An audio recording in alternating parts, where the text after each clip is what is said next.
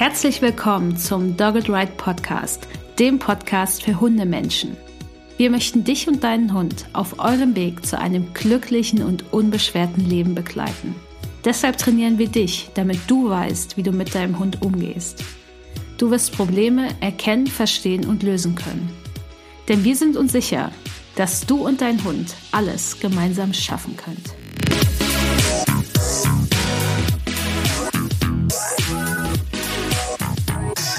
Hallo und herzlich willkommen im Dogged Ride Podcast. Wir sind jetzt schon bei Folge 55 angelangt und heute habe ich eine ganz besondere Person zu Gast und zwar Dr. Janie Mai. Janie ist Tierärztin mit dem Tätigkeitsschwerpunkt Verhaltenstherapie und sie ist bedürfnisorientierte Hundetrainerin und ich freue mich sehr, dass sie heute da ist mit ihrem Lieblingsthema, glaube ich, dem Thema Stress bei Hunden. Hallo Janie, schön, dass du da bist. Hallo Uli, vielen Dank, dass ich da sein darf. Ja, Stress ist auf jeden Fall eins meiner Lieblingsthemen. Naja, mit drei Hütehunden, gell? ja, ich hatte ja auch mal einen. ich weiß, wie das läuft. Genau. Möchtest du dich einmal noch für unsere ZuhörerInnen einfach vorstellen, damit sie wissen, wer du bist? Denn du machst ja ganz, ganz viele Sachen. Wenn man dir auf Instagram folgt, äh, wissen das die Leute vielleicht. Und deswegen Fass es doch mal gern für die Menschen, die uns zuhören, zusammen. Ja, das stimmt. Ich bin äh, multipassioniert, kann man sagen. ähm, ja, also ich bin, du hast das Wichtigste eh schon gesagt, ich bin Tierärztin mit Tätigkeitsschwerpunkt Verhaltenstherapie beim Hund. Ich bin bedürfnisorientierte Hundetrainerin. Ich habe mich spezialisiert unter anderem auf das Thema Hund-Kind-Sicherheit, habe da sehr viele Aus- und Weiterbildungen gemacht, schon boah, seit über zehn Jahren. Da habe ich die erste gemacht und da ich mit drei Hütehunden zusammenlebe, ist dann natürlich irgendwann auch klar, dass man in den Bereich Stress und Slow-Motion-Training geht. Und ja, zu dem Thema bin ich heute hier. Und ich habe einen eigenen Podcast, bin auf Instagram, hast du schon gesagt, ganz aktiv und habe eine Online-Hundeschule mittlerweile und mache da eben auch Selbstlernkurse, Webinare und solche Sachen. Sehr gut. Und wenn euch das interessiert von Janie, ihr findet natürlich, kann ich gleich sagen, alle Links natürlich in den Show Notes. Dann starten wir gleich mal mit dem Thema, denn die große Frage ist natürlich immer, was ist Stress überhaupt? Und vielleicht kannst du das gleich mal klar machen, damit die Leute wissen, worum es hier überhaupt geht. Ja, also so im Sprachgebrauch, wenn man da die Hundemenschen fragt, dann wird ähm, damit meist einfach Erregung gemeint. Ja, dann ist äh, Erregung im Sprachgebrauch ganz oft schon Stress und nicht jede Erregung führt zur Stressreaktion. Das finde ich einfach super wichtig zu unterscheiden. Ja, auch da ich mit meinen Hütehunden erlebe das immer wieder wieder, gerade wenn ich Fotos auch von meinem Border, von dem Kenny poste, ähm, dass da dann vereinzelt mal drunter ähm, steht, boah, krass, der hat doch auf dem Foto extreme Stressreaktionen oder Stresssignale. Ich mache Fotos mit meinen Hütehunden natürlich auf die ganz einfache Nummer. Man nehme ein Spielzeug, gebe das Signal lauern und man weiß, der Hund guckt dahin, wo man das möchte. Sehr einfach. Und natürlich ist dieser Hund hoch angespannt, aber er ist ganz weit weg von Stress. Und das finde ich ist immer ganz wichtig zu unterscheiden. Wenn man einfach mal in der Suchmaschine eingibt, was ist Stress, äh, dann steht da durch spezifische äußere Reize, Stressoren hervorgerufene psychische und physische Reaktionen bei Lebewesen, die zur Bewältigung besonderer Anforderungen befähigen. Es geht dabei also um Alarmsituationen, die von den Sinneskanälen aufgenommen werden und der Körper wird dann aktiviert, damit eine Entscheidung gefällt werden kann oder generell damit eine Reaktion kommt. Und da ist dann einfach so wichtig, gibt es für diese Situation eine Blaupause, irgendwie eine erlernte ähm, Strategie? Gibt es eine Lösung, dass ich sagen kann, bah, okay, voll krass, aufregend, aber da mache ich jetzt das. Und dann ist es kein Stress. Ja, die Stressreaktion kommt wirklich erst, wenn ich in der Situation stehe und sage,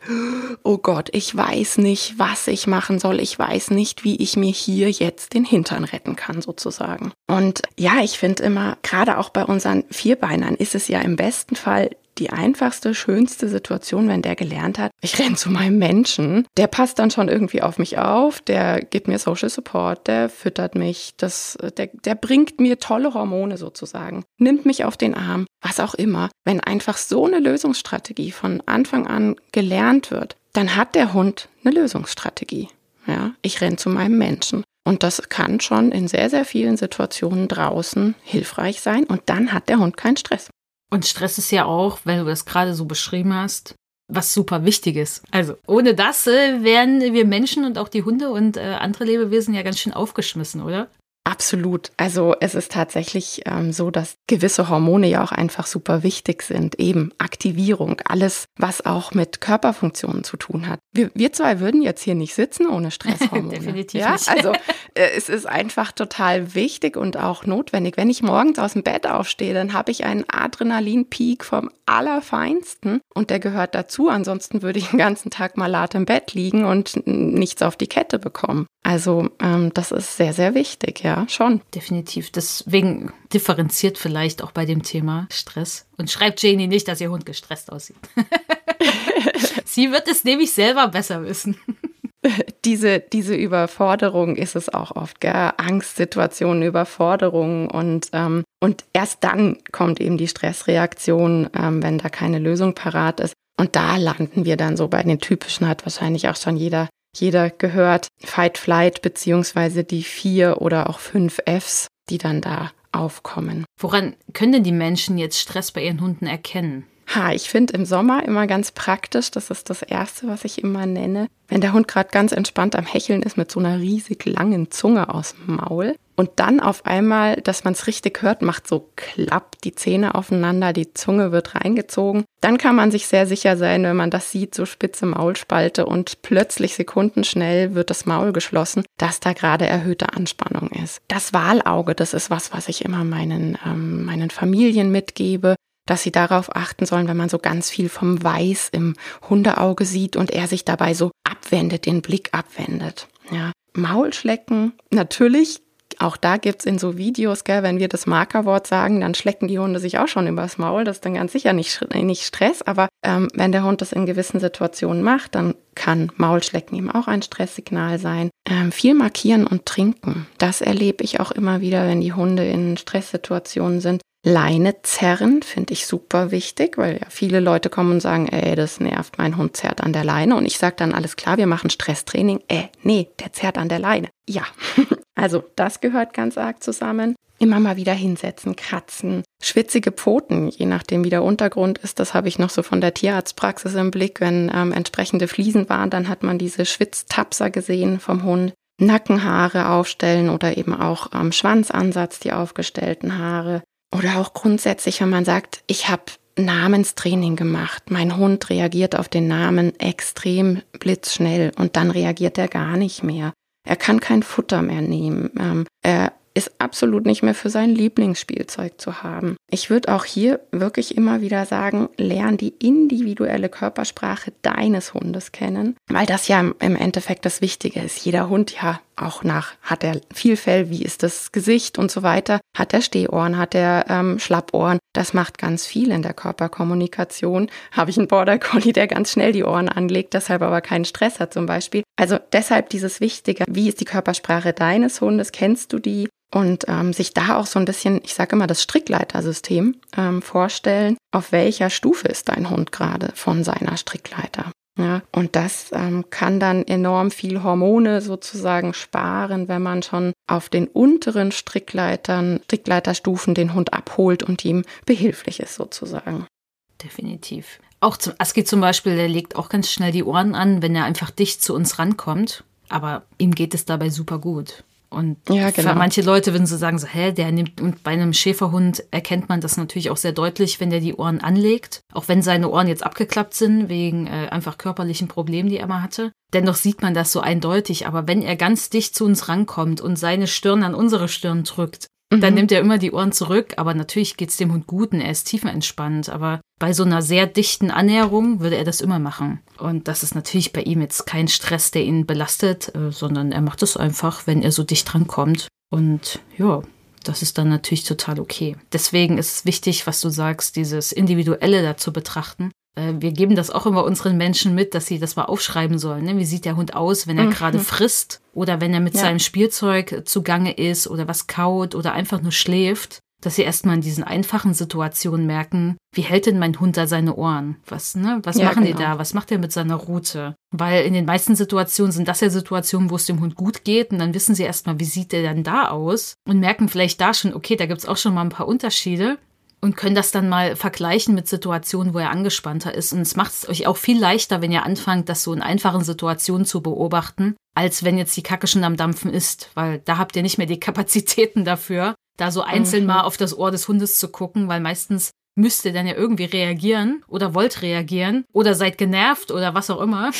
Und deswegen fangt da in solchen einfachen Situationen an, wo es dem Hund gut geht. Lasst ihn natürlich in Ruhe dabei, sondern beobachtet einfach nur von Weitem oder macht mal ein Foto und guckt euch dann das Foto an oder ein Video. Das macht es natürlich noch entspannter für euch und dann könnt ihr euch da super mit auseinandersetzen. Ja, ich, ich habe auch immer so als Tipp bei kleinen Trainingssachen ähm, dann mal so ein paar Tricks oder so zu Hause im Wohnzimmer mit dem Hund. Was macht einfach mal das Handy ins Stativ klemmen das ist so gigantisch genial. Also ich mache das ja bis heute, ja. Das ist einfach grandios, wo man dann selber auch sieht, aha, da habe ich die Hand so bewegt, deshalb hat der Hund das und das gemacht, dass einem dann auch Zusammenhänge viel klarer werden. Also finde ich extremst wichtig, dass man sich und den eigenen Hund ganz, ganz viel filmt. Ihr habt dann halt die vier Augen. Es sind zwar eure Augen, die da zweimal drauf schauen, aber das ist natürlich mal was ganz anderes, als in der Situation zu sein. Dann denkt man sich so, habe ich das wirklich gemacht?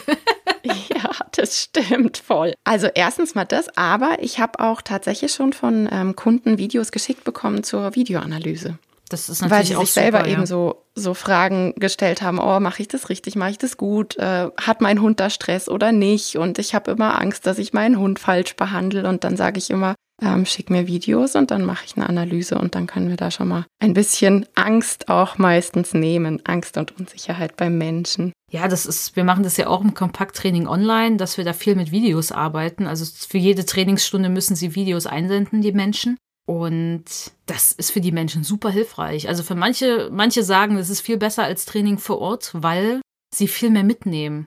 Weil sie genau. haben nicht so diese starke Aufmerksamkeitsteilung im Sinne von, ich stehe jetzt vor Ort und muss mit meinem Hund noch agieren ne? und die Trainerin erklärt mir noch irgendwas, sondern die sind total entspannt, können das alles analysieren. Also für bestimmte Menschentypen ist tatsächlich Training online, ohne vor Ort mit einem Menschen und dem Hund zu trainieren, besser als, ja, als dieses vor Ort eben zu machen. Und das äh, fand ich krass, das zu erkennen, als wir das angefangen haben vor ein paar Jahren, dass das wirklich so gut für die Leute auch funktioniert. Und die Videos sind da einfach richtig elementar. Erstmal, weil sie es selber wirklich sehen, aber weil sie eben auch dann eine wirkliche Rückmeldung bekommen, aber auch das aufnehmen können in dem Moment und nicht so mitten in der Situation stecken und dann Feedback bekommen, weil das ist meistens dann zu viel in dem Moment. Also kann ich verstehen. Äh, das kann man gar nicht mehr aufnehmen. Ja, also für die Menschen, aber äh, wenn ich da jetzt wieder die Sicht auch auf die Hunde lenke, klar, mit drei Hütehunden hat man da eh, glaube ich, auf vieles auch nochmal eine andere Sicht, was da an Sinnen auf die einprasselt. Aber ich kann wirklich nur sagen, dass ich Welpentraining äh, mittlerweile in der Gruppe am Hundeplatz, wenn man das nicht echt mit richtig viel Sinn und Verstand macht,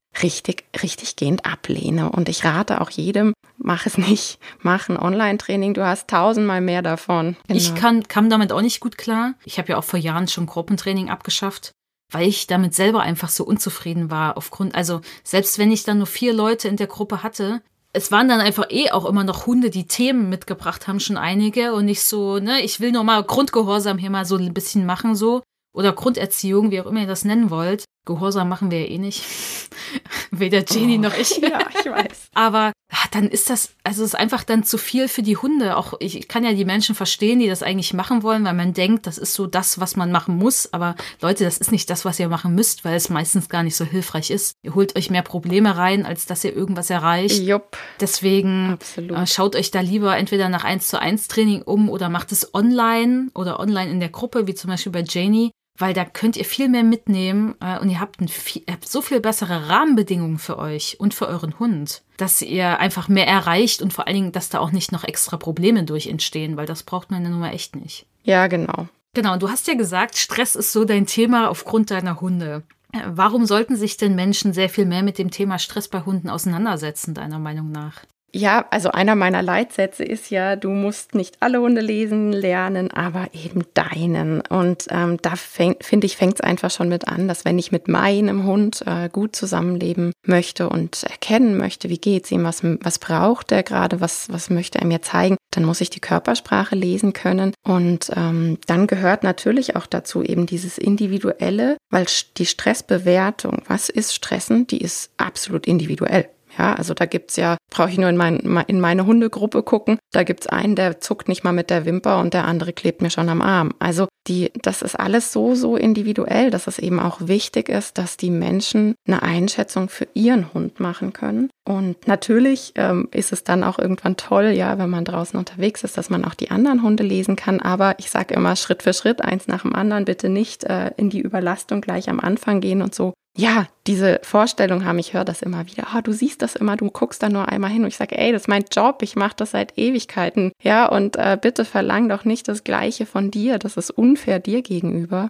Und ähm, ja, also dieses Schritt für Schritt, eins nach dem anderen. Und dann finde ich einfach super wichtig, dass man sich klar macht, hohe Erregungslagen sind Türöffner für Angst und Aggression. Das heißt, selbst wenn wir jetzt hier erstmal das Stressthema außen vor lassen und sagen, wir haben die hohen Erregungslagen, dann gehe ich immer hin und sage, hast du explizit in hohen Erregungslagen mit deinem Hund geübt, dass er die Signale in dieser Erregungslage ausführen kann? Und wenn das verneint wird, dann habe ich ja ein Problem, dann habe ich ein Sicherheitsproblem für meinen Hund und die Umwelt. Das heißt, wenn ich in dem Bereich nicht geübt habe, also meine Signale auch nicht vom Hund irgendwie abfragen kann und nicht verlangen kann, dass der Hund sie zeigen kann, dann muss ich anderweitig irgendwie die Umwelt vor meinem Hund schützen mit Schleppleine und Co. und kann eben keinen Freilauf gewährleisten oder kann auch in viele Situationen gar nicht gehen, was ja okay ist. Aber ich habe meinen Hund eben auch nicht unter Kontrolle. Eben dieses sind Türöffner für Angst und Aggression. Da geht dann eben dieser, dieser Bereich, zack, und jetzt stehe ich doch im Stress eben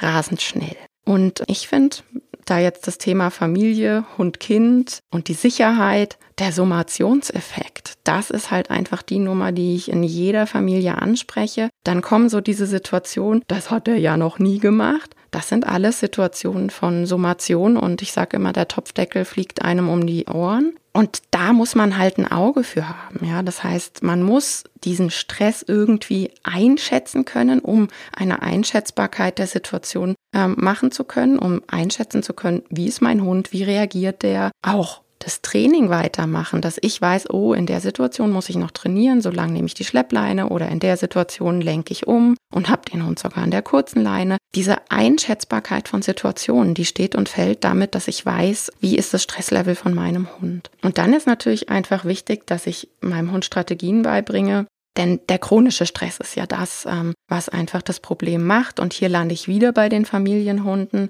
Das ist das, was am Ende krank macht. Allergien, ständig Durchfall, Hauterkrankungen und, und, und, was dann eben unter chronischem Stress, ja, viele Familienhunde mag auch einfach sein, weil ich natürlich bei vielen Familien gerufen werde, wo es Probleme gibt. Aber mh, hm, gerade diese Hunde brauchen Strategien und Abbaumöglichkeiten für die Stresshormone. Und aus dem Grund, dann sind wir wieder vorne, ist es wichtig, dass ich einschätzen kann, hat mein Hund Stress und wenn ja, wie viel. Gibt es denn so Dinge, wo du sagst, okay, das sind Sachen, die bei jedem Hund Stress auslösen?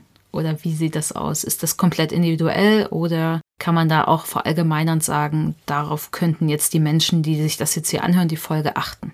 Ja, beides. Also sowohl als auch das, was, da gab es doch jetzt eine neue Studie, wo ich gesagt habe, warum habt ihr Hunde quälen müssen? Alle Eltern kennen es. Was passiert, wenn man Hunde aus Tiefschlaf weckt? Sie haben Stresshormone, sehr, sehr viele. Also das sind so Sachen, ja. Der Klassiker eben, der Hund schläft und wird ähm, immer wieder, dann sind wir beim Summationseffekt, aus dem Tiefschlaf gerissen. Schmerzen, also an alleroberster Stelle ist ähm, wirklich unentdeckte Schmerzen, chronische Schmerzen, die stehen ganz weit oben. Deshalb, da kommt dann wieder die Tierärztin durch, egal wie alt euer Hund ist, bitte, bitte lasst die Zähne machen. Ich höre das bis heute immer wieder, dass die Leute sagen, ja, aber der frisst ja noch. Er ist ein Beutegreifer. Wenn der nicht mehr frisst, dann ist wirklich zapfenduster. Und die fressen noch mit Zähnen, da würden wir schon wimmernd in der Ecke liegen und äh, hoffen, dass es bald vorbei ist. Die zeigen das nicht in der Form wie wir. Also die Zähne sind ein großes Ding bei Hunden. Lasst die bitte machen. Da geht es nicht um Geldmacherei. Und die Narkosen von heutzutage und die Narkoseüberwachung in einer gut geführten Klinik, die ist nicht das Problem, da ist dann eher hintenrum ähm, die entzündete Zähne Problem fürs Herz-Kreislauf-System. Generell auch tatsächlich Hunde, ähm, die irgendwie komische Verhaltensweisen zeigen und keiner weiß so wirklich, man hat schon Training gemacht, gehe ich ganz oft, wenn wir nach der Analyse zu dem Punkt kommen, in so eine 14 Tage Schmerztherapie zum Ausprobieren, was passiert, wenn das Tier ähm, Schmerzmedikation bekommt. Und ich arbeite in meinen Netzwerken auch immer wieder mit sehr guten HundephysiotherapeutInnen zusammen, weil ich das einfach extrem wichtig finde. Das heißt nicht, man muss röntgenologisch sofort was sehen oder so, ja, aber da kann ähm, einfach muskulär und, und, und, da kann alles Mögliche sein, was dann doch die Hände sozusagen besser sehen. Also Schmerz ist ganz weit vorne. Sozialer Stress, da fällt mir jetzt als erstes ein aversive Trainingsmethoden, Rudelgruppenhaltung, auch die führt in vielen Fällen zu Stress, wenn man das nicht richtig begleitet und Hilfestellung gibt, sondern so nach dem Motto, oh, die machen das schon. So einmal die Woche gibt es ein kleines Kämpfchen. ja, glaubst du nicht, wie oft ich das noch höre. Erst letzte Woche wieder. Ich dachte im Rudel, die müssen das naja, unter sich klären. Und oft so. denken die Menschen ja auch, die Hunde haben es richtig gut, weil sie leben ja mit anderen Hunden zusammen. Ach ja, und genau. Ich weiß halt selber mit unseren drei Hunden damals, nein, das, also wir waren bestimmt nicht die Ausnahme, dass das bei uns nicht so war. Aber ist ja immer so dieser, diese utopische Idee oder dieses Märchen von, ach ja, die haben dann sich und das ist, reicht für die aus und ja, aber dass es dann natürlich auch zu Spannung kommt und zu Konflikten und dass die Bedürfnisse gar nicht von allen so befriedigt werden können in einer Gruppe, ne, dass es immer Kompromisse geben muss, ein Stück weit, wenn alle zusammen sind. Ja, ja. Das ist ja einfach so. Das ist ja in jeder Familie so. Und umso genau, größer sie ist, umso mehr wird das der Fall sein. Ich meine, ich habe jetzt ein Kind. Wenn dann noch ein zweites Kind dazukommen würde, natürlich ist das dann anders. Also dann, ja, klar. Es ist ja klar, das klar. Hat, es hat, hat ja nicht nur Nachteile in dem Sinne, aber das muss natürlich irgendjemand auffangen. Das heißt, die machen das mal schön unter sich aus, ist natürlich dann nicht, weil da bleibt ja die Verantwortung bei uns Menschen. Und das wird, wird finde ich, oft dann unterschätzt, weil die Leute denken, das ist ja so, dass mein Hund braucht jetzt noch einen anderen Hund dazu nee, du möchtest jetzt noch einen anderen Hund dazu. Genau. Dein Hund wird ja. dann merken, wie er das dann so findet, aber schwierig. Deswegen, ich bin auch, äh, also für mich wird es zum Beispiel auch nie wieder mehrere Hunde geben in unserem Haushalt hier. Außer wir wohnen wirklich mhm. in einem Haus mit Garten und können gleich so Gassi gehen, dann würde ich, würden wir das nochmal überdenken. Also wir sind uns hier da auch alle einig, äh, die da was mitzureden haben. Du meinst haben. so wie ich in der Einöde. Ja, das würde ich vielleicht noch machen, aber dann auch nur maximal zwei tatsächlich. Da, und mein Mann sieht das auch ganz genauso. Also es hat uns einfach so geprägt, diese Situation mit den drei Hunden, die, ich meine, das war auch so nicht geplant, ne, dass das so mit drei Hunden plötzlich wird. Äh, es ist halt so gekommen. Mit er hatte einen Hund, ich hatte die zwei. Eigentlich sollte Aski vermittelt werden. Naja, am Ende waren dann alle da und Aski ist ja immer noch da. Äh, wird ja auch nicht gehen nach sieben Jahren. Und ja, aber es war einfach nicht geil. So, wir haben alles aufgefangen, ja, aber Schön war das nicht an vielen Stellen für uns, auch wenn die Hunde total friedlich waren, aber sie fanden es einfach nicht toll. So. Naja, mein Rudel ist schon echt cool geworden. Es muss halt auch zwischen den Hunden passen, ne? So, genau. ich meine, es war friedlich. Ja. Alle, die das gesehen haben, haben gesagt, die Hunde, es funktioniert ja super mit denen. Ja, aber dass es friedlich war, haben wir ja geschaffen, ne? Durch Training, durch, dass wir aufgepasst haben, dass wir gemanagt haben, dass wir sie angeleitet haben. Nur mehr als, ich hätte gern mehr als nur friedliche Koexistenz weißt du? So, es sollte für mhm. die Hunde schon ein Gewinn sein. Fände ich halt gut. Alles andere finde ich halt nicht so toll. Und deswegen, für uns ist das Thema mehr Hundehaltung einfach deswegen vom Tisch. Obwohl es jetzt schwer ist, mit so einem alten Hund jetzt nicht zu sagen, da muss jetzt ein neuer Hund dazu. Aber gut, wir haben jetzt ein Baby, das äh, hält uns davon ab, jetzt einen zweiten Hund dazu Wollte zu nehmen. Ich gerade das wäre keine gute Idee. Ja. Nein, als unsere so klein war in dem Alter. Was, du hast gesagt, fünf Monate, gell? Ja, dann vielleicht sechs, wenn die Folge rauskommt. Aber das ist, nee, nee. nee, definitiv kann ich nachvollziehen. Da äh, braucht es nicht noch einen zusätzlichen Hund. Nee, ich, also ich finde unsere Gruppe klar mit Kenny und ähm, Timon, da braucht es immer mal Hilfe. Aber nur in ganz, ganz speziellen Situationen. Situation, wenn jetzt zum Beispiel die Lieblingsfreundin kommt oder so und das ist ja easy zu managen. Das ist ja auch easy, aber und das kommt ja auch auf den Menschen an und an welcher Stelle ihr steht, mit welchen Rahmenbedingungen ihr lebt und so. Wollte gerade sagen, mit einem Haus, wo dann einfach auch mal zwischendurch das Stockwerk gewechselt ja, werden kann, ähm, haben die halt ja. einfach echt, ja. Genau. Wir waren bei sozialen Stress. Wir waren bei sozialem Stress, genau. Ähm, ja, sozialer Stress, da fällt mir tatsächlich auch immer ein, wie wichtig es ist durch die ganzen Studien, die ähm, offenlegen, in was für einer Beziehung ähm, Hund und Mensch zusammenleben, eben Eltern-Kind, ähnlicher Beziehung, wie krass dieses Ignorieren auch ist. Ja, Ignorieren als Trainingsmethode und den Hund dann über einen gewissen Zeitraum ignorieren, weil er was falsch gemacht hat. Das geht direkt ins Schmerzzentrum und auch das ähm, macht sozialen Stress, der wirklich nicht einfach mal unter den Tisch gekehrt werden sollte.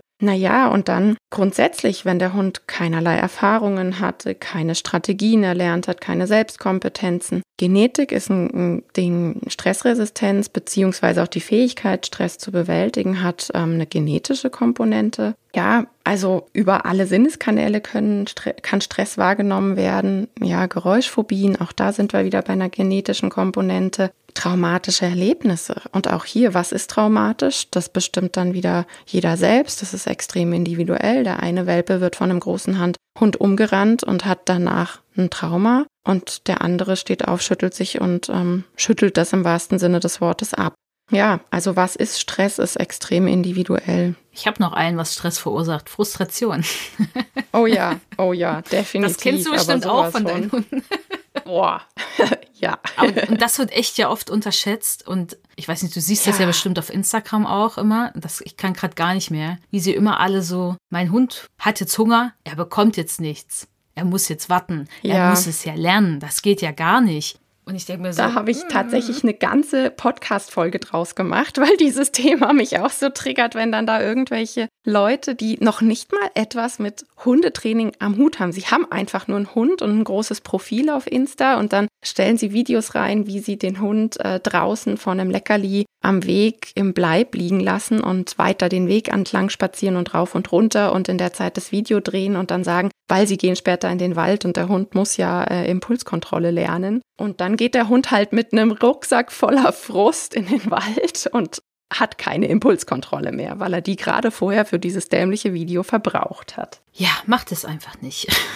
Genau. Fragt lieber Menschen, die sich damit auskennen, wie man das macht. Und auch für Frustration gilt, wenn der Hund keine Bewältigungsstrategien gelernt hat für frustrierende Situationen, dann wird es auch nichts mit Frustrationstoleranz. Also die kommt nicht, weil er den Hund frustriert. Er wird nur gestresst in dem Moment.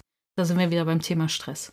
Und bestätigt, dass Frust sich scheiße ja, anfühlt. Sowieso, er kriegt ja. die Bestätigung. Das sowieso. Aber definitiv ist er dann auch gestresst. Und das wollen wir natürlich nicht. Wir haben abgehakt, was Stress verursacht. Und wichtig ist auch nochmal, ich will es nochmal herausstellen, was Jenny gesagt hat, auch das ist echt alles individuell. Manche Hunde kommen, also Aski zum Beispiel hat auch eine Hüftdysplasie, kommt aber super mega klar damit.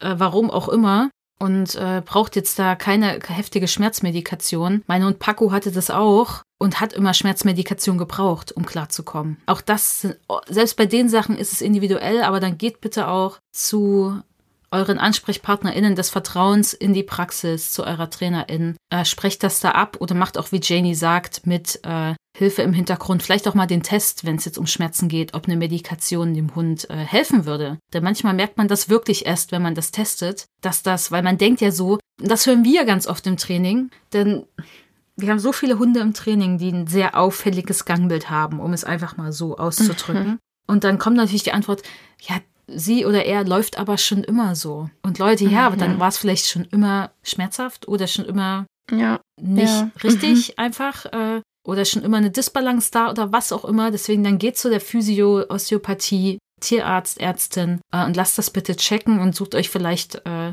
ich würde immer erst raten, erstmal Physio oder Osteopathie aufzusuchen, weil die natürlich sehr viel mehr mit dem Bewegungsapparat, also in Kontakt kommen als jetzt manche Tierarztpraxis, die sich da jetzt nicht drauf spezialisiert haben und schaut einfach mal, ja, was da genau, ist. Genau, wie du sagst, Spezialisierung. Ich habe einen absoluten Profi-Chirurgen an der das Hand und der kriegt perfekt, dann Videos ja. von mir geschickt. Das ist perfekt, aber das haben ja die Menschen nicht. Deswegen, also geht nicht davon ja. aus, dass der Allgemeinmedizinerin sich mit dem Bewegungsapparat auskennt. Das macht, macht ihr ja bei euch als Menschen auch nicht.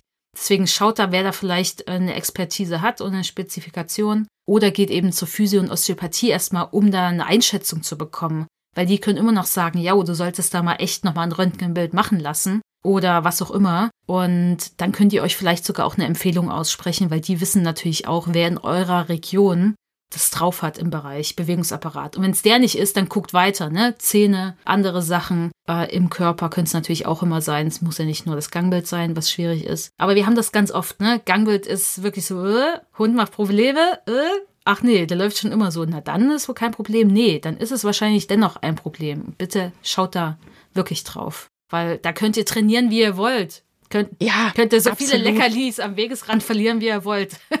Das wird auch nichts mit dem Warten im Bleib.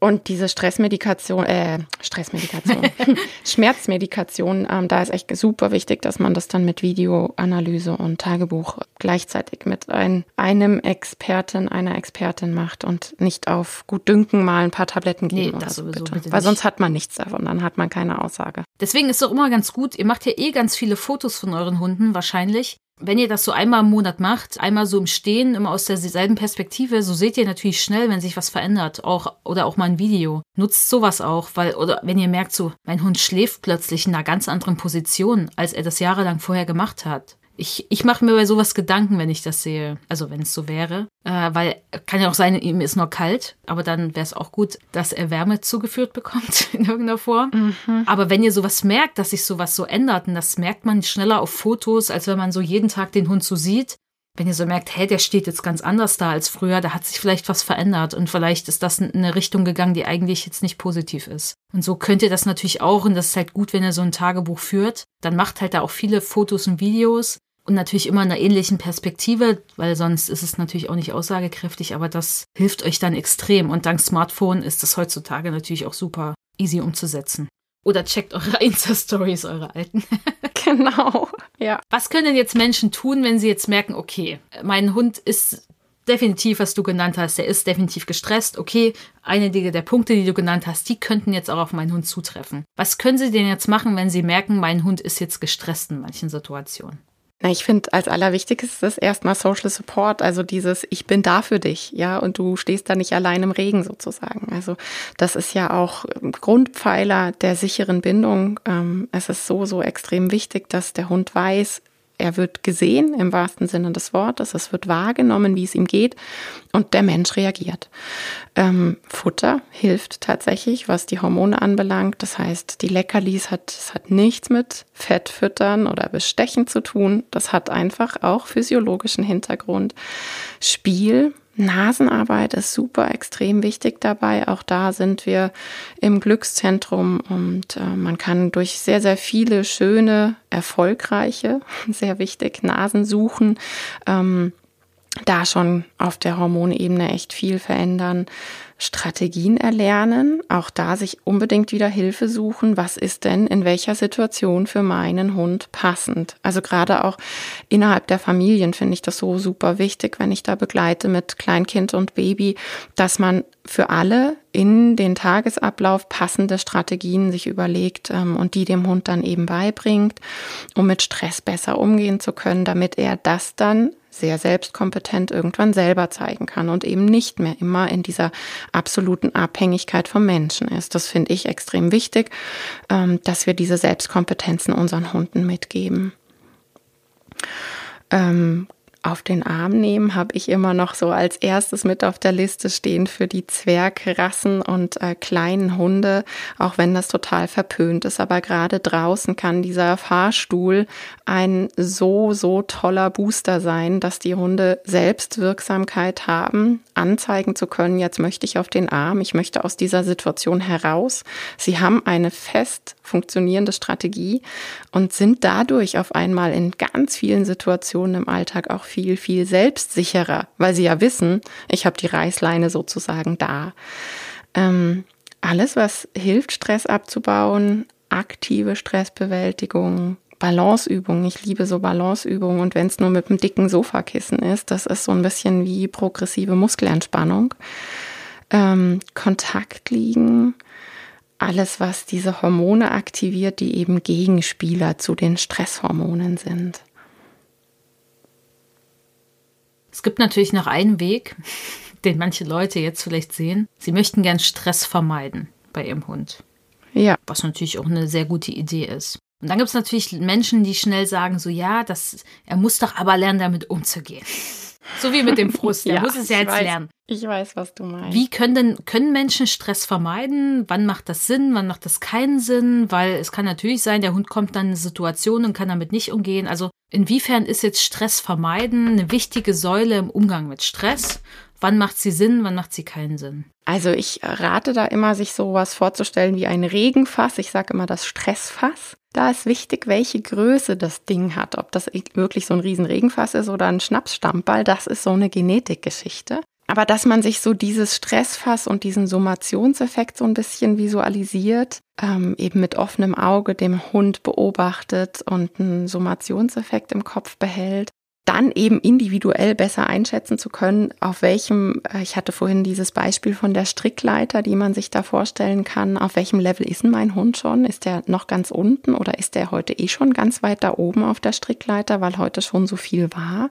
Es dauert so circa 60 bis 90 Minuten, bis das eine Stresshormon abgebaut ist, das Cortisol. Und das summiert sich dann eben immer wieder. Ja, also wenn dann bleib jetzt bei Familie mit Kleinkind, wenn dann da immer wieder was kommt, dann haben wir da einen richtig dicken Summationseffekt bei Geräuschphobien, ähm, Geräuschängsten. Da, wenn ja der Donner mehrmals hintereinander grollt, da immer wieder was kommt, dann haben wir da auch klassisch den Summationseffekt da würde ich definitiv darauf achten, dass ich ja da frühzeitig eingreife und Hilfestellung gebe. Was ich aber als übertrieben empfinde, ist wirklich so jegliches Erschrecken vom Hund fernzuhalten. Das ist nämlich auch menschlich gar nicht leistbar. Ich habe das ganz oft, dass die Menschen dann in so einem perfektionistischen Traum hängen und sich selbst so, so viel Druck machen, dass sie dann nämlich den Summationseffekt und die Körpersprache des Hundes übersehen, dadurch, dass sie sich nicht authentisch im Alltag verhalten. Und ich finde immer, wir wissen es von unseren Hunden, sie sind absolut extremer, extrem anpassungsfähig. Also wie die sich anpassen können, ist ja wirklich der helle Wahnsinn. Sie leben überall auf der Welt, egal wo man hinschaut, ja. Und dann zu verlangen von sich selber, dass einem nie was runterfällt und dass dem Kind nie was aus der Hand plumpst oder man nie aus Versehen die Tür zu schnell aufmacht oder oder, das ist schier unmöglich. Und da ist es doch super wichtig, dass ich meinem Hund sozusagen die Chance gebe, zum einen, dass er lernt, was ist, sind Familiengeräusche, nenne ich es jetzt mal, ja, was gehört da zum normalen Familienalltag und eben Strategien entsprechend lernt. Also da finde ich immer, ist wirklich so dieses Erschrecken, Erregtsein und Stress, das nicht bitte in eine Kiste werfen. Ja, und ich hatte vorhin schon gesagt, so ohne ein gewisses Maß an, an Hormonen geht das Leben sowieso nicht. Das heißt, das Adrenalin gehört dazu, wenn ich Bewegung, Aktivierung habe. Und natürlich, es ist wie alles dieses individuelle Maß, ja, dass ich meinen Hund anschaue und schaue, wie geht's dem. Es ist ja, jetzt hatten wir so oft von Hütehunden, Hütehunde, Balljunkies, Spielen. Auch da gibt's ein Maß, was absolut super toll und notwendig und wichtig ist für diese Dopaminbolzen. Und auf der anderen Seite gibt's ein Maß, wo man dann sagt, und jetzt ist dann drüber. Nach müde kommt doof, sage ich immer. Nicht nur bei Babys. nein, nein, nein. Es ist einfach das Maß, was entscheidend ist. Und das ist natürlich auch bei allen individuell. Wie groß ist das Stressfass von deinen Hunden? Total individuell.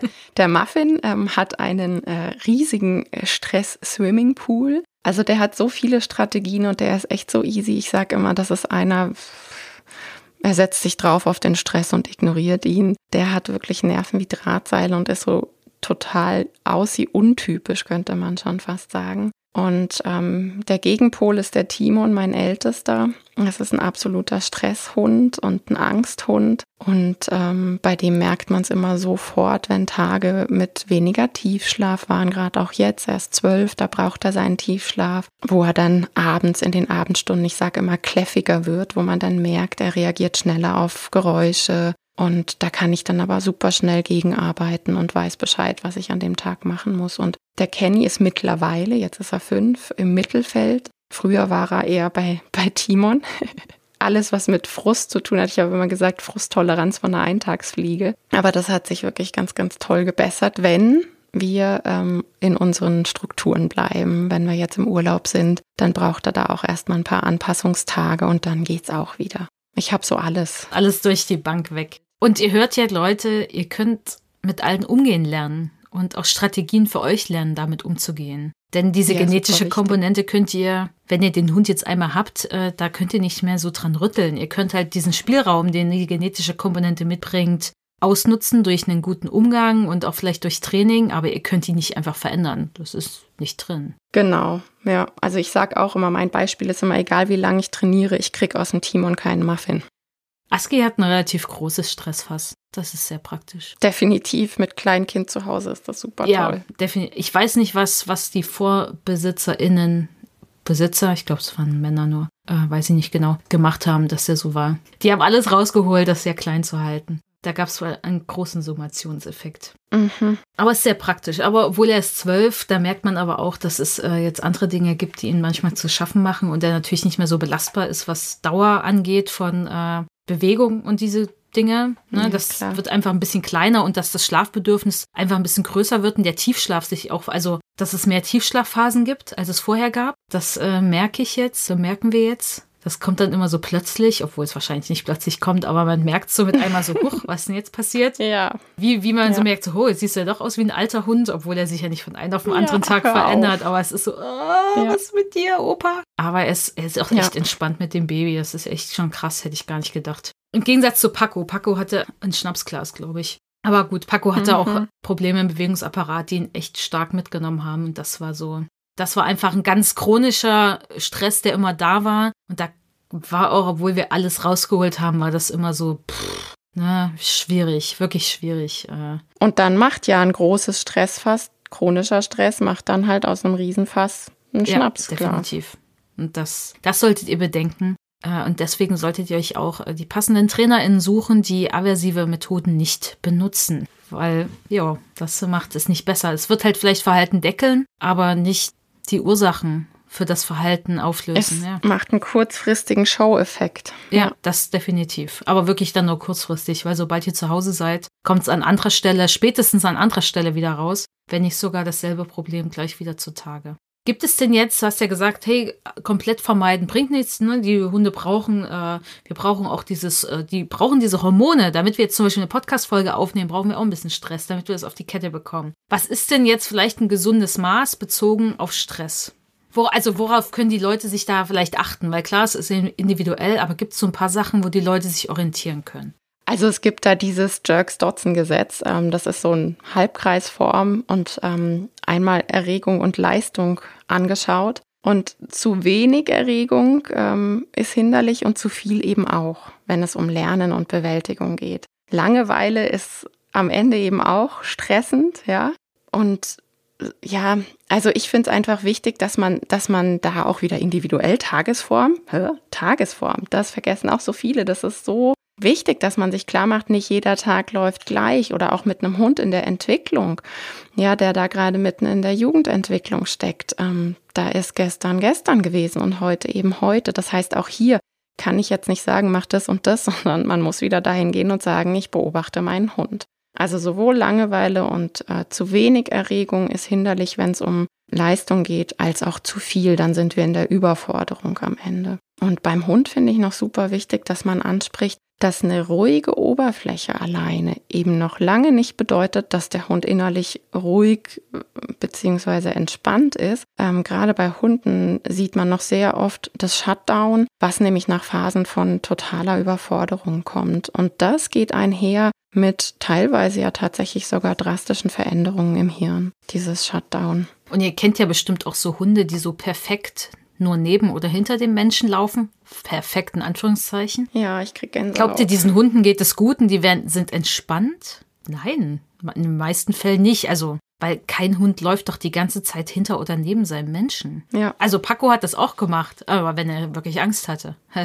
so. Und er hat sich dann aber nicht wohlgefühlt. Nee, natürlich nicht. Aber die Leute dachten, oh mein Gott, was für ein gut erzogener Hund. Nee, ein Hund, der Angst hat, dem es schlecht geht. Ich war so froh, als dieser Hund irgendwann Quatsch gemacht hat und vor mir, also vor mir weggelaufen ist und da sein Ding gemacht hat. Ich habe das richtig gefeiert. Ich war so froh, dass dieser Hund es gemacht hatte dann irgendwann in den ersten Jahren. Weil das ging gar nicht. Aber für andere Leute ist es ja das Ideal. Er muss immer hinter mir laufen oder nur neben mir. Aber diese Hunde sind natürlich auch in einem Bereich, wo eigentlich Verhalten ja geblockt wird aufgrund der Trainingsgeschichte oder gehemmt wird, wie auch immer ihr das nennen wollt. Und immer wieder, das ist so wichtig. Und immer wieder, genau. Es muss natürlich aufrechterhalten werden, genau. damit der Hund auch bleibt. Oder die Hunde haben, haben aufgegeben, es zu versuchen, aber den Hunden geht es schlecht. Die sind gestresst, vielleicht sind sie sogar frustriert, was auch immer. Ich glaube, die haben alle Phasen mal gemacht. Wahrscheinlich. Aber das schafft immer auch äh, Probleme. Dem Hund geht's schlecht und natürlich kommen dann vielleicht andere Baustellen irgendwo raus. Vielleicht nicht äh, da, wo ihr gerade mit denen unterwegs seid, so an einer anderen Stelle dann, aber es wird passieren und das ist, ist nicht gut. Lasst euch da auch nicht so täuschen von, oh, das sieht cool aus und Weil es ist ja gerade auch so ein krasser Trend, dass so viele aversive TrainerInnen mit so Zitaten immer rauskommen mit, die Bindung ist das Wichtigste, die Beziehung ist der Anker zwischen Mensch und Hund. Ich denke mir so, äh, hä? Also man, ihr könnt ja viel über Bindung und Beziehung reden, ja. aber zeigt mir doch, wie ihr damit umgeht, wenn der Hund in euren Augen einen Fehler macht. Das interessiert mich. Ja, und Bindung, der Bindungsbegriff wird ja da komplett falsch genutzt. Also Bindung bedeutet ja nicht ein Hund, der immer bei einem klebt und nee. keine Umwelterkundung macht. Das sind ja mentale Fracks. Die haben ja überhaupt keine mentale Gesundheit mehr, weil sie überhaupt keine Hobbys haben eine sichere Bindung hat der Hund, der eben exploriert, der weiß, er kann wegrennen und laufen und erkunden, weil sein sicherer Hafen immer da ist. Die, die sich keinen Meter wegtrauen, die haben eine unsichere Bindung und sind ähm, ja bei Menschen def definitiv in der Depression und, und mental krank. Oder sie haben Angst vor der Umwelt, kann natürlich auch sein. Vielleicht ist die Bindung zum Menschen gut, aber die Umwelt gerade schwierig. Ja klar, aber dann haben sie auch keine äh, mentale Gesundheit. Also nee, genau. Das fehlt. Aber vielleicht passt die Bindung, aber der Rest ist doof. Aber deswegen lasst euch da auch nicht so viel, weil das ist gerade irgendwie voll der Trend, weil sie merken, es funktioniert halt gut, ne? Ja, klar. Aber schaut euch da wirklich an, auch wie TrainerInnen damit umgehen, wenn Hunde Fehler machen. Was darf ein Hund, was darf er nicht?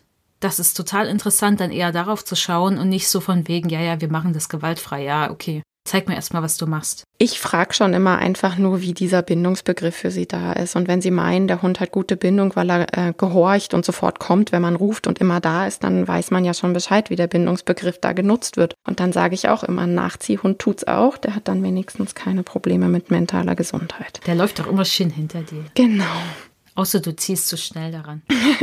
genau, es gibt ja dann noch diesen Satz, dass Hunde unter Stress nichts lernen. Stimmt das? Stimmt das nicht? Was passiert da? Hm, also ich verstehe, wie ich verstehe, wie die Leute das meinen. Also ich antworte jetzt mal mit Ja und Nein. Im Sprachgebrauch ist damit ja meist gemeint, dass man äh, zum Beispiel in der Mathestunde nichts lernt, wenn man vom Lehrer Angst hat. Also in Wahrheit findet aber immer Lernen statt, aber halt nicht das, was man sich denkt. Also die Frage ist nach dem, was wird gelernt. Im Matheunterricht habe ich, also ich nehme mal ähm, dieses äh, Kindheitstrauma-Beispiel. Im Matheunterricht wird dann ähm, zum Beispiel gelernt, ich kann meinen Lehrer besser lesen. Ich weiß, wann kommt wieder ein cholerischer Anfall. Also ich probiere die Vorhersage der Vorhersage der Vorhersage rauszubekommen. Ich habe gelernt, äh, wie ich mich totstellen kann, damit ich unbeschadet durch diese Stunde komme. All das ist doch auch Lernen.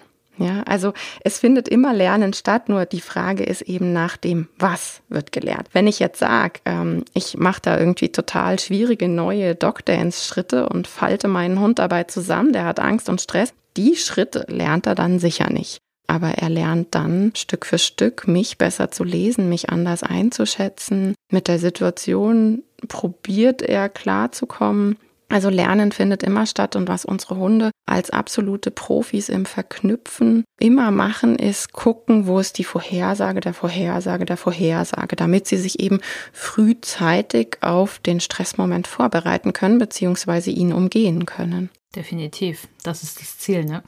Ja. Hunde sind eigentlich schlau, sie möchten gern Stress vermeiden. Ja, eigentlich schon, wenn man, wenn man ihnen dann doch bitte die Chance dazu lässt. Genau. Und es wahrnimmt in dem Moment. Sehr gut. Ich glaube, wir haben einen guten Überblick zum Thema Stress bekommen, die Menschen, die jetzt hier gerade zuhören. Möchtest du zum Abschluss noch was sagen, was dir wichtig ist und was vielleicht äh, nicht hier in der Podcast-Folge jetzt angesprochen wurde zu dem Thema? Oh, ich glaube, äh, meine wichtigsten Gedanken habe ich gesagt. Mir wird später dann wieder was einfallen, wo ich denke, ah, das habe ich nicht gesagt, wie es immer ist. Aber man das kann nicht immer an alles denken. Das wäre zu stressig für uns, glaube ich. Genau. Wenn wir das machen würden. Okay. Ich hoffe, ihr, die ihr zugehört habt, euch hat die Folge gefallen. Wenn ihr mehr über Janie wissen wollt, dann findet ihr die Links zu ihr in den Show Notes. Folgt ihr auch gerne auf Instagram. Äh, sie ist da auch ganz aktiv in den Stories. Äh, da gibt's immer ganz, ganz viel, was ihr lernen könnt und was ihr sie auch fragen könnt, in ihren Fragerunden zum Beispiel jede Woche. Ich folge ihr nämlich da und gucke mir das immer an. Man merkt es. Genau, ich weiß voll Bescheid. Ich bin gut vorbereitet. genau, ihr findet alle Links in den Show Notes. Ansonsten auch die Links natürlich zu Dogged Ride in den Show Notes. Wenn euch die Folge gefallen hat, freuen wir uns natürlich sehr über eine positive Bewertung bei Apple Podcasts oder auch eine positive Rezension, denn das hilft natürlich unserem Podcast einfach ja dabei angezeigt zu werden, auch für andere Menschen, für die das vielleicht relevant ist, das Thema Hund. Und ja, ich hoffe, ihr schaltet bald wieder rein. Und ich wünsche euch alles Gute. Die Folge erscheint ja Mitte Dezember. Deswegen kann ich schon sagen, äh, wir wünschen euch eine tolle Weihnachtszeit oder schöne Feiertage. Und vor allem einen möglichst entspannten Jahreswechsel. Achtet da gut auf eure Hunde, denn die Zeit um Silvester ist ein riesengroßer Stressfaktor, denn es knallt ohne Vorhersagbarkeit. Die einzige Vorhersagbarkeit der Hunde ist wahrscheinlich, dass es dunkel ist und deswegen möchten sie auch meistens dann gern die Dunkelheit meiden. Deswegen passt gut auf eure Hunde auf, sichert sie, versucht ihr, wenn es geht, ein bisschen aus dem Weg zu gehen oder euren Hunden einfach beizustehen, je nachdem, was bei euch da möglich ist. Und ja, kommt gut ins neue Jahr und wir hören uns bald wieder. Bis bald. Tschüss. Tschüss. Das war der Dogged Ride Podcast. Der Podcast für Hundemenschen. Wir möchten dich und deinen Hund auf eurem Weg zu einem glücklichen und unbeschwerten Leben begleiten. Deshalb trainieren wir dich, damit du weißt, wie du mit deinem Hund umgehst. Du wirst Probleme erkennen, verstehen und lösen können. Denn wir sind uns sicher, dass du und dein Hund alles gemeinsam schaffen könnt.